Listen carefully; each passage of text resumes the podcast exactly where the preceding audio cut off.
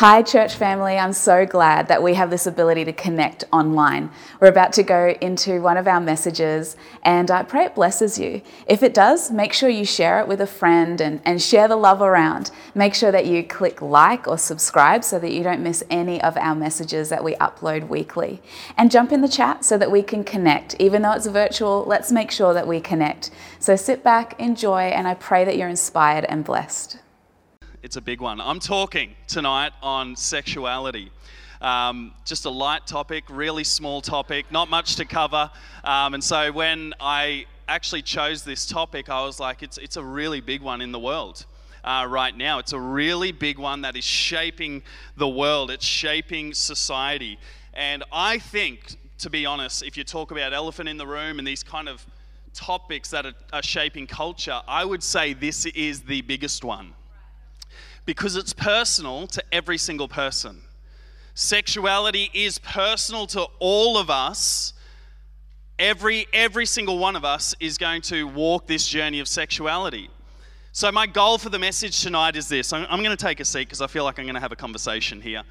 My goal for this message is that we, as the body of Christ, would know how to glorify God in our sexuality and we'd know how to engage people and culture in this topic of sexuality. Because one thing I know, and this is why I honor your pastor for going after this kind of topic, is sometimes Christians can tend to bury their head in the sand. But the church is not called to bury its head in the sand. The church is called to be a city on a hill, a light that's shining, a beacon of hope that's pointing to our Lord and Savior Jesus Christ. And so I know there's some tensions in this topic. I know it. I can feel it in the room. Even as I say it, I can feel that the topic of sexuality just being tense. So I was honestly in worship being like, should I just preach on evangelism, God? Should I just, like, that's what I'm gifted for. Should I just change it right now? Lean across to Caroline, just say, hey, do you mind if I switch this? But it's so important that we talk on it. So I, I know there's tensions because there's so many different people. And so maybe you're a Christian here tonight and you feel like you've got a great biblical understanding of sexuality and God's desire for sexuality. Maybe you're a Christian here and you would say, I'm actually a little bit confused on the whole conversation, on the whole topic, because of everything I see portrayed in the world and the narrative that's being spoken. I'm, I'm not 100% sure what to believe. Maybe you're not a Christian and you don't agree with the Bible. And you've actually got a totally different perspective on sexuality than what you would have heard Christians talk about. I want to say this to you you're welcome to be a part of this community. You're welcome to be a part of the church of Jesus Christ. If you're on that journey of going, hey, what do Christians actually believe? We love having people who are on that journey. And maybe you're a Christian and you would say, hey, I actually feel like I don't really agree with the Bible. I don't really feel like this topic of sexuality is very clear in the Bible. So, my goal is that we as the church would know how to glorify God in our sexuality and we'd know how to engage in this topic in culture and society with people. It's big, it applies to all of us. Now, here's what I know 18 years of following Jesus, He radically transformed my life when I was 19 years old. So now I'm 37. 18 years I've been following him. Did someone say that's old? I heard that. I heard that over there on the right hand side.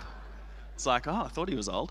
Um, here's what I know to be true in my life as a Christian for 18 years around this topic of sexuality that I have been quick to speak and slow to listen. Now, if you know your Bible, you're like, but that's the opposite of what the Bible says to do. Uh huh. Yeah, that's what I've done book of James, chapter 1, verse 19 says this Be slow to speak and quick to listen. Proverbs chapter 18, verse 13 says, If one gives an answer before he hears it, it is his folly and shame. That scripture in the message version says, Answering before listening is both stupid and rude. Anyone love the message? It's just like, we're just going to cut through the layers here. We're going to tell you exactly what we think listening, speaking before listening, is both stupid and rude. And as I read these scriptures, I'm like, as a Christian, I have been very just blunt on this topic. And I've been very quick to speak, very slow to listen. Another thing that I've realized in my journey is that I have been very hesitant or resistant to engage in the conversation or to engage in relationship with people who are practicing a different sexuality than I am. I've been very hesitant or resistant. And I just realize as I'm seeing the culture of the world, I'm like, that's not what I'm called to do. That's not what you're called to do. We are called to engage with people. We are called to walk with people. We are called to love and to steward people. We're not called to resist engaging with them. We're not called to be quick to judge. You know what the Bible calls that? A Pharisee. And Jesus says, No, I'm not here for the Pharisee type people. I'm here for those who are lost, who are seeking to be saved, who are broken, who are hurting. And so, my goal is for us to know how to honor God with our sexuality and how to engage in this conversation in society. This is what Philip Ryken says. He's the president of Wheaton College in America, it's a Christian founded college. He says, Our sexuality what we do with it and what we don't do with it turns out to be one of the most spiritual things about us. Our sexuality, what we do with it and what we don't do with it, turns out to be one of the most spiritual things about us. Can we all agree this is a really big deal? Can, we agree sexuality, if Philip Ryken is right in saying what we do with our sexuality is actually saying who our Lord is? It's actually one of the most spiritual things about us. I think it's a really, really big deal. So I don't want to assume that we all fully understand sexuality because it's the biggest topic in the world, I think. Uh, so I don't want to assume we all understand it. There's a lot in it. This is what sexuality is sexuality is about your sexual feelings, your uh, thoughts, attractions, and behaviors towards other people. I, I, did some research on this. There's five different components to sexuality. There is sensuality, which is the enjoyment, the expression, or the pursuit of physical, especially sexual pleasure. Intimacy, which is referring to sexual intercourse. Identity, how to identify with your sexuality. Behavior, which is how you act on your sexuality, and then reproduction and sexualization, which is seeing someone in sexual terms. That's sexualization. Obviously, reproduction is reproduction. And so when you look at look at actually what's wrapped up there in sexuality, you realize, man, this is there's a lot in this. And I'm probably not going to do a good job in 19 minutes and 42 seconds left, but we're going to try our best to point to scripture and answer that question how does sexuality shape us? How does it shape us? Because I know this about every single one of us sexuality is hardwired into our system. We are created that way by God. Sexuality is not evil, it's, it's hardwired. And our desires, when it comes to sexuality, our desires lead us towards our choices and our choices lead us towards our actions, and our actions lead us towards our outcomes. So, to put that in just four points there, it's desires, choices, actions, outcomes. And if you look at that in regards to sexuality, and you leave and make uh, decisions in your life through that lens, it's your desires that lead to your choices, that lead to your actions, that lead to your outcomes. And it's that way for most of our lives. All the areas of our lives actually kind of fall into that category. You, you are probably living where you're living because there is a desire to live there. You're probably working in a career or some kind of study because you desired to be there, and those desires became choices that led to actions and outcomes. I look at that in my own life. Uh, I've been married now for 13 years this year to my beautiful wife, Tara. And it started with desires. When I looked at her and went, hmm. and that led to choices. I, I think I'm going to pursue this girl. That led to actions, me actually taking her out on a date.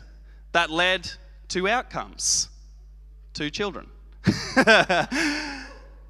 Now, there's a lot that happens in our lives, but the reality is, I had a very broken uh, life before I met Jesus. And my relationships were really broken, and this story of sexuality was very broken for me. And so God has actually led me on this very restorative, redemptive journey to reveal to me, I'll share it another time, how He revealed to me to marry Tara. It was one of the most supernatural experiences of my life. And it was in that moment that I realized God is so serious about our sexuality, and He's so serious about our holiness. So, what does the Bible say about sexuality? Pastor Mark Ramsey preached brilliantly around sexual immorality, so he covered a bit of this. But to understand sexuality as believers, we've always got to look to the Word of God. That's why we're doing this series, is because we want to have a biblical worldview on all of these topics. Genesis chapter 1, verse 26 to 28 says this Then God said, Let us make man in our image after our likeness, and let them have dominion over the fish of the sea, and over the birds of the heavens, over the livestock, and over all the earth, and over every creeping thing. So God created man in his own image. In the image of God, he created him male and female, he created them. And God blessed them, and God said to them, Be fruitful and multiply, fill the earth and subdue it, and have dominion over the fish of the sea, over the birds of the heavens, and over every living thing that moves on the earth. So, in the first chapter of the Bible, in the story of creation, we see God creates two genders male and female. And he says to Adam and Eve, Be fruitful and multiply, which is obviously referring to reproduction. Genesis chapter 2, verse 18 says this Then the Lord God said, It is not good that man should be alone. I will make him a helper fit for him. Now, out of the ground, the Lord God had formed every beast of the field and every bird of the heavens and brought them to the man to see what he would call them. And whatever the man called every living creature, that's what its name was. That's crazy, hey? God is so interested in working with humanity. That man and the man gave names to all livestock and to all birds of the heavens and to every beast of the field, but for Adam there was not found a helper fit for him. So the Lord God caused a deep sleep to fall upon the man, and while he slept, he took one of his ribs and he closed it with, in, in its place with flesh. And the rib that he took, the Lord God formed from the man that he had made into a woman, and he brought her to the man. Then the man said, This is at last bone of my bones and flesh of my flesh. She shall be called. Whoa. Man she's fine. like, can you imagine the guy's just been put to sleep and he wakes up and there's a naked woman standing in front of him? He's not just like, she shall be called woman. He wakes up and he's like, whoa. like, seriously, you got to think about these things like it would have been wild.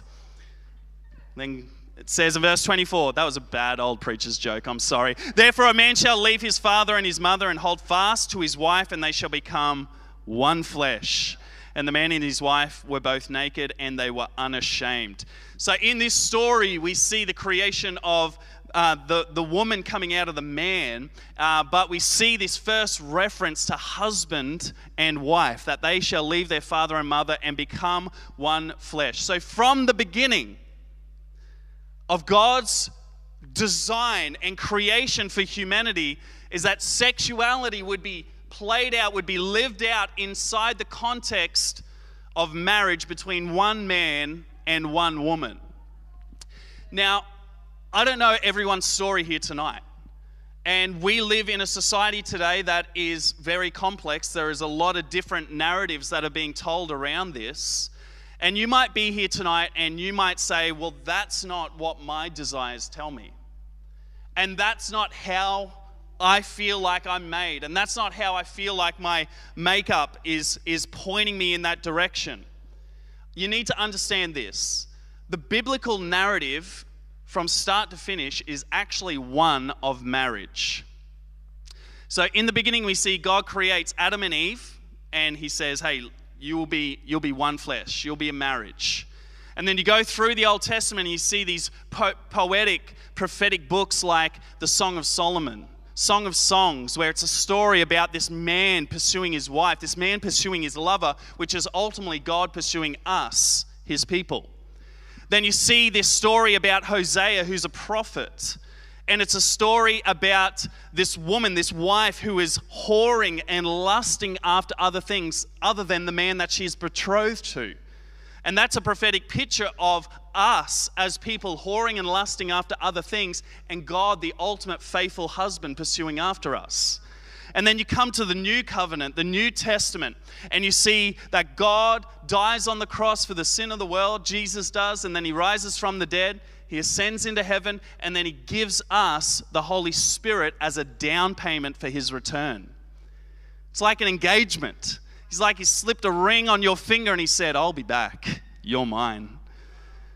And then it ends, this whole book ends in the book of Revelation with the marriage supper of the Lamb. So the whole goal of sexuality being played out is actually one between one man, one woman inside the covenant of marriage, not ultimately so we can fulfill our own sexual desires, but it's to point to a bigger picture and a bigger story, and that is the story of God marrying his people. It's not just so you can just be married and be happy. It's not just so you can be, live out your sexuality. It's not just so you can figure out that you've got crazy sleeping habits. This is what I learned when I got married to my wife. I never knew that I was a sleep sleepwalker or a sleep talker. Until a few weeks back, I uh, was lying in bed and I was asleep. My wife was asleep, and I was having this dream that the ceiling was coming down. Does anyone have those dreams? And in my sleep, I'm thinking, Lachlan, you got to get out. And you've got to save your wife like any good man, any good knight in shining armor. So I get out of my bed. And I walk around to where the feet of my wife are. I lift up the blanket and I rip her out of the bed. And I'm still asleep. And I wake up with my wife being like, You're a lunatic. What are you doing? And I'm like, The roof's come. No, it's not. All good. Go back to sleep. I didn't know any of this until I got married. You're not just getting married so you can find out some of the weird quirks that you've got in your life. The goal of marriage is about pointing to the ultimate marriage the covenant of Jesus and his church, God and his people. Philip Ryken goes on and he says, Between the blind date and the wedding reception, from Genesis to Revelation, the Bible sets our relationship to God in the context of marriage. For example, the prophet Isaiah tells us that our Maker is also our husband, Isaiah 54 5. And our relationship to God is to be so exclusive that we are spiritually betrothed to Him. 2 Corinthians 11 2. So maybe you're here tonight and you're listening, or you're listening to this message later on, and you're like, mate, all good for you, you're married. And I'm burning up with desire here. And all I want to do is get married so I can, I can be happy. If you're sitting here and you're thinking that marriage is going to make you happy, I'm here to encourage you, my friend. It's not. And if you have sexual brokenness in your life, if your sexuality is not whole and you think getting married is going to make you whole, you're going to take the brokenness of your sexuality into your marriage, and that's going to create problems in your marriage. So if you're sitting here saying, if I can just get married, then my sexuality will be sorted. No, it won't. It'll be magnified. Now, maybe you're sitting in the room or you're listening to this later and you're, you're thinking, well, I don't fall into that category. I'm actually same sex attracted. And as I sit here listening to the Bible or reading the Bible or listening to you speak, I'm angry and I'm frustrated. Because according to the Bible, I can't outwork my sexuality how I feel I want to outwork it and how I feel I'm meant to. Maybe you fall into that category. I don't want to be blind and deaf to the fact that there are people in our churches who are same sex attracted. And if that is you, I want to say this, my friend. You're welcome here. You're welcome in the family of God. It's, it's not about being a, a heterosexual or a homosexual, because the reality is, reality is, if we make sexuality the pinnacle of our life, we've turned it into the sin of idolatry. And that's what ultimately got us into this mess and this brokenness in the world. We see how brokenness and this sin nature shapes the brokenness and the culture of society. And if you look at the fall of man in Genesis chapter 3, the devil comes to Eve and tempts her, hey, did God really say you can eat of that tree? You're going to know good and evil just like God. So she eats, and Adam ends up eating, and then they, they all of a sudden realize they're naked. It says this Genesis chapter 3, verse 7. Then the eyes of both were opened, and they knew that they were naked, and they sewed fig leaves together and made themselves loincloths. And they heard the sound of the Lord God walking in the garden in the cool of the day. And the man and his wife hid themselves from the presence of the Lord God among the trees of the garden. But the Lord God called to the man and said, Where are you? And he said, I heard the sound of you in the garden. I was afraid because I was naked and I hid myself. And he said, Who told you you were naked? Do you know who told them they were naked? Shame told them that they were naked. And right now, the world is covered in shame because sin brings about shame.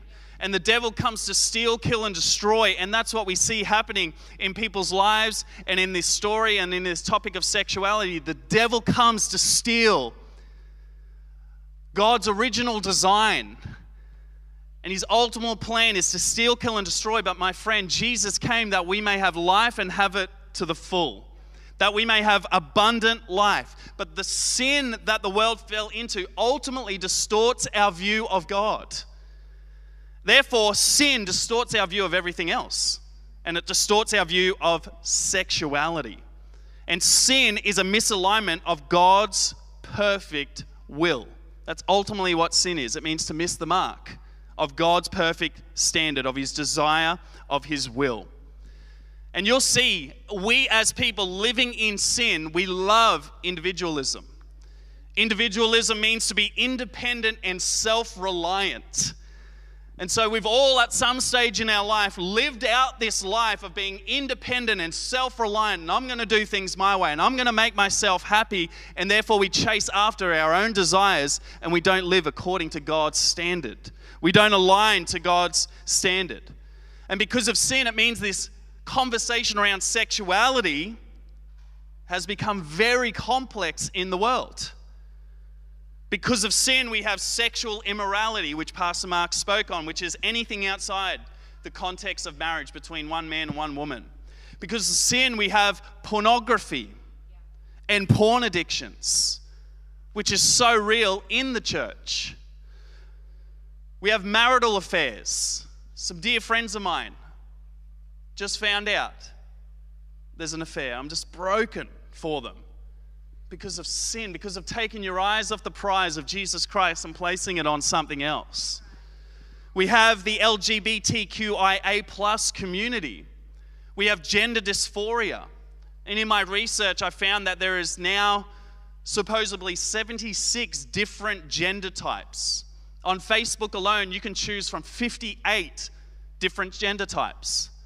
Now, I'm not sitting here preaching to make anyone feel condemned or to make anyone feel bad. Because as a heterosexual Christian, someone who is um, attracted to the opposite sex, sometimes we can sit in a place of pride as Christians and the church, kind of puff our chest out and be like, that's ridiculous. I, I just can't believe that's even something.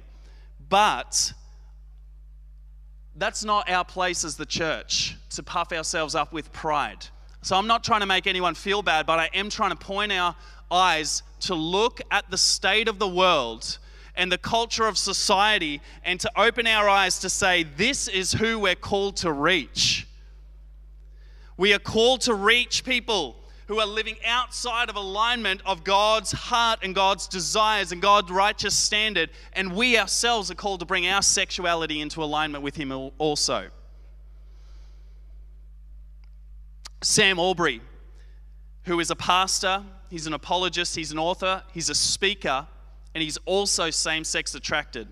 But he's actually celibate. He's not, he's not practicing, he's not acting on those desires. He says this He says, There is a harvest within the gay community. So, woe to us if we are not actually engaging in the path of proclaiming Christ there. I'm preaching to myself right now. Because so often I've stood in that place of pride and I've been like, well, I don't struggle with that. But I do have friends who do struggle with it. and they are trying to follow Jesus and they've prayed to Jesus and saying, God, can you change my desires? And they still have those same desires. And therefore, they're asking the question, and many of them I've seen walk out of church and start to act on this lifestyle because they felt like there was no place for them inside the church. It's complex. I've read a great book. I'm going to put an image on the screen right now. It's called A War of Loves by David Bennett. This is a great book. If you want to actually read more into this, um, oh, yeah, it's up there. If you want to read more into this uh, topic, this is a great uh, story of a guy who grew up realizing he was gay, same sex attracted, wasn't a Christian, he started to act on it. And as he acted on it, he encountered Jesus down the track, had this incredible encounter, realized that Jesus was Lord. And then he went to the church and he felt like, I'm not welcome here. I'm not welcome with the way that I feel designed. And so he ran away again. Then God, in his love, pursued him, brought him back into the church. And it's this incredible story the whole way. And all the way at the end, ultimately, he says, This is what I've realized. It's about bringing my sexuality under the lordship of Christ. Even though I still have these desires, I still have these feelings, I'm bringing them under the lordship of Christ. So he is celibate, he's not acting on it, but he still says, I still think this way, I still feel this way, I still feel wired.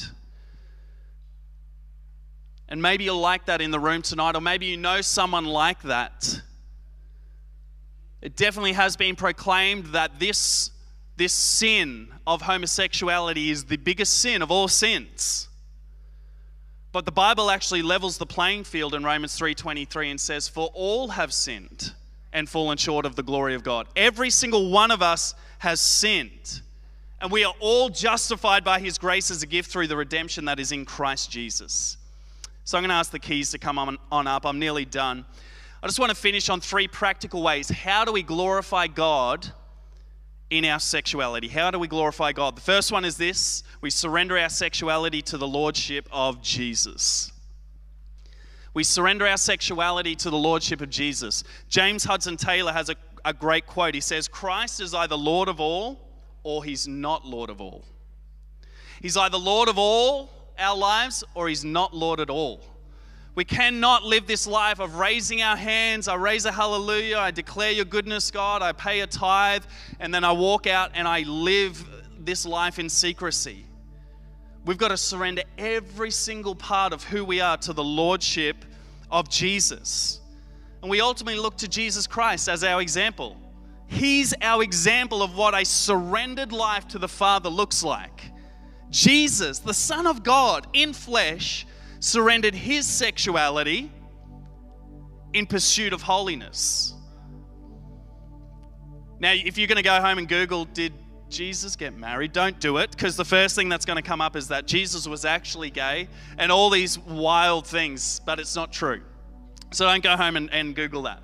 But this is what I realize is that Jesus, God, is actually really, really passionate about our holiness. And I remember as a younger man, before I was married, I was in another relationship. And this relationship was one of those relationships where I was worship leading on a Sunday, leading people into the presence of God, and then I'm going and living this unholy life every other day.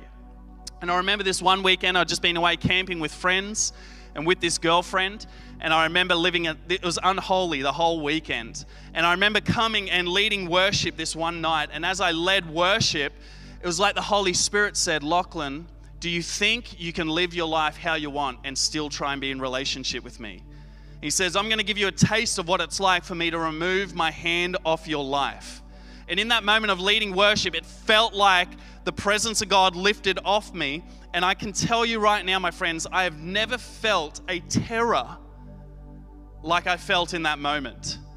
I've never felt a fear of exposure in that moment where I just stood there, felt like I was completely naked leading worship in front of the church, going, Oh my gosh, every, everyone knows.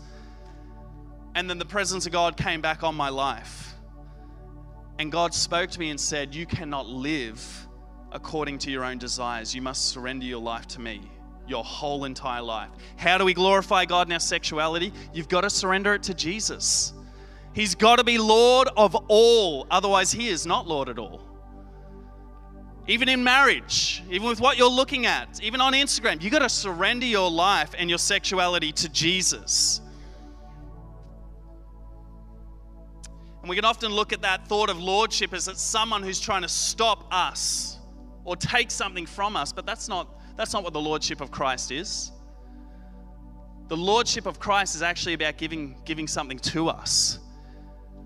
In the presence of the Lord, there is freedom and there is liberty. David Bennett, who wrote that book of War of Loves, goes on and says the very legitimate fear of giving everything to Christ is the greatest enemy to discipleship.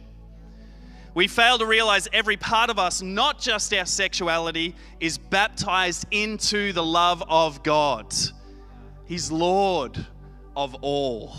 And if we try and hide everything, we resist His Lordship and we resist becoming his disciple. You look at Jesus surrendering, you look at the Apostle Paul surrendering. He says in 1 Corinthians 7, verse 7, he says, I wish that all were as myself am. What's he talking about? He's talking about single. I'm so excited for Stacey Tarrant to preach next week. She's at my church and she has the most awesome understanding around singleness. Singleness is not a disease. I just want to say that. If you are single here, and you're desiring to be married, praise God. If you're single here and you're desiring to be single, praise God. The Apostle Paul says, I'm single and I wish everyone could be single as I am, but some can't be. So get married. How do we glorify God in our sexuality? We surrender it to God's design under the lordship of Jesus. It means anything outside of the biblical understanding of marriage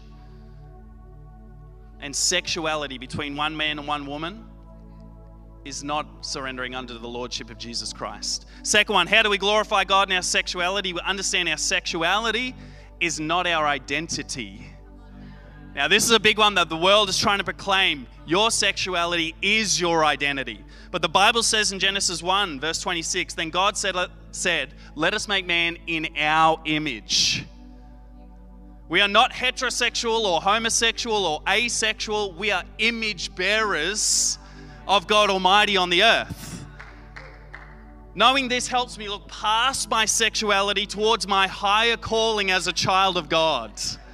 It's so freeing when you don't make sexuality your identity. It's not, you're not designed that way. And I believe knowing this, knowing that sexuality is not anyone's identity, helps me engage in the conversation with people who are of a different sexuality than I am. This precious girl who works in this uh, Coles supermarket near where I live uh, is, is gay. She's, uh, you know, always wearing a pride flag. She's got all the wristbands and the shoes and all this stuff on. And every time I do the self checkout, I feel the Father's heart just beating for her.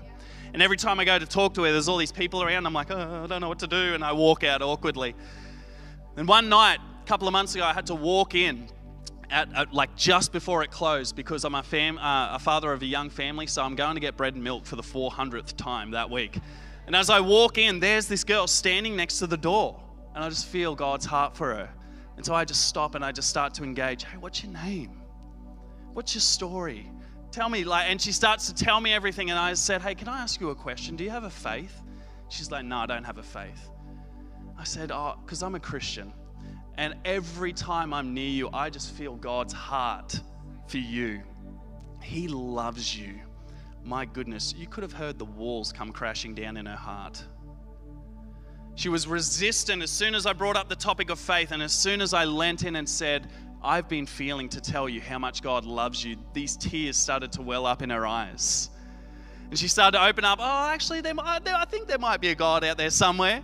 I went in and got my groceries, and as I'm paying at the checkout to come back out, she's moved from the doors over there to right near next to where the checkout is. And I walk out, and she's like, What are you up to this weekend? and she's just fully like open, telling me about her family. And as I walked off from that conversation, telling her that Jesus loves her, that Jesus died for her sin, all of our sin, I saw this lightness come uh, over her.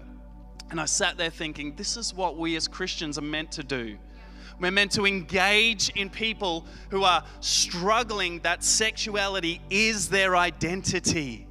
But when you stand and prophesy over people, prophesying is revealing the mind of Christ over people. When you stand and you tell people, Jesus loves you and He created you on purpose for a purpose, you're revealing His identity over them. I believe there is freedom in it. Sexuality is not our identity. The third one is this How do we glorify God in our sexuality? We realize temptation is not a sin. Temptation is not a sin. There's a lot of temptation in this sin, I mean, this sexually saturated world. Hey, movies, social media. I mean, just go to the beach. It's wild. There's an old neighbor, um, Frank. He's 88 years old, lives on the, na- the property of my church property. Na- he neighbors to the property. And we had to redo a fence on the property. And so he came to me to talk about paying for the fence. And I was actually writing a message on sexuality. He says, What are you doing there, laddie? He was Irish or Scottish. I said, I'm writing a message on sexuality. He's like, Oh my goodness, that is so hard in this day and age. He goes, I play lawn bowls up at the Burleigh Bowls Club. And he goes, Man, you should see some of these young girls who walk past wearing their little string bikinis. He goes, And the old guys are trying to bowl and they're like, like they're like losing it. He goes, I just don't know how people do it in this day and age. And I thought, You're so right. There is so much temptation in the world.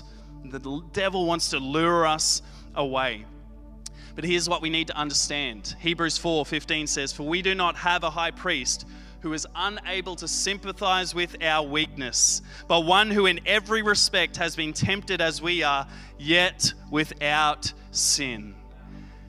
I don't know what you're like, but if I'm going to follow someone, I'm going to follow someone who's been through the struggles that I've been through and someone who's who's done it without sin. That's the one I'm going to follow. Jesus has been tempted just as you have been and I have been, yet he has remained perfect and holy. And that's why Jesus could go to the cross as the perfect lamb, the sinless sacrifice to redeem all of humanity back into relationship with God. So, whatever the sexual temptation that's coming at you, just know the enemy's going to fire thoughts. He's going to fire everything to try and get you to take hold so that you can fall into sin. But just because you're tempted, that is not sin.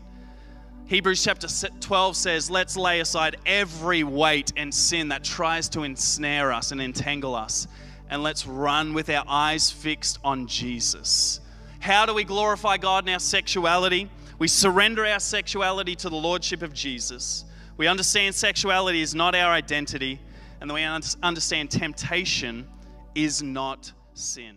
I would love for us to stand right now.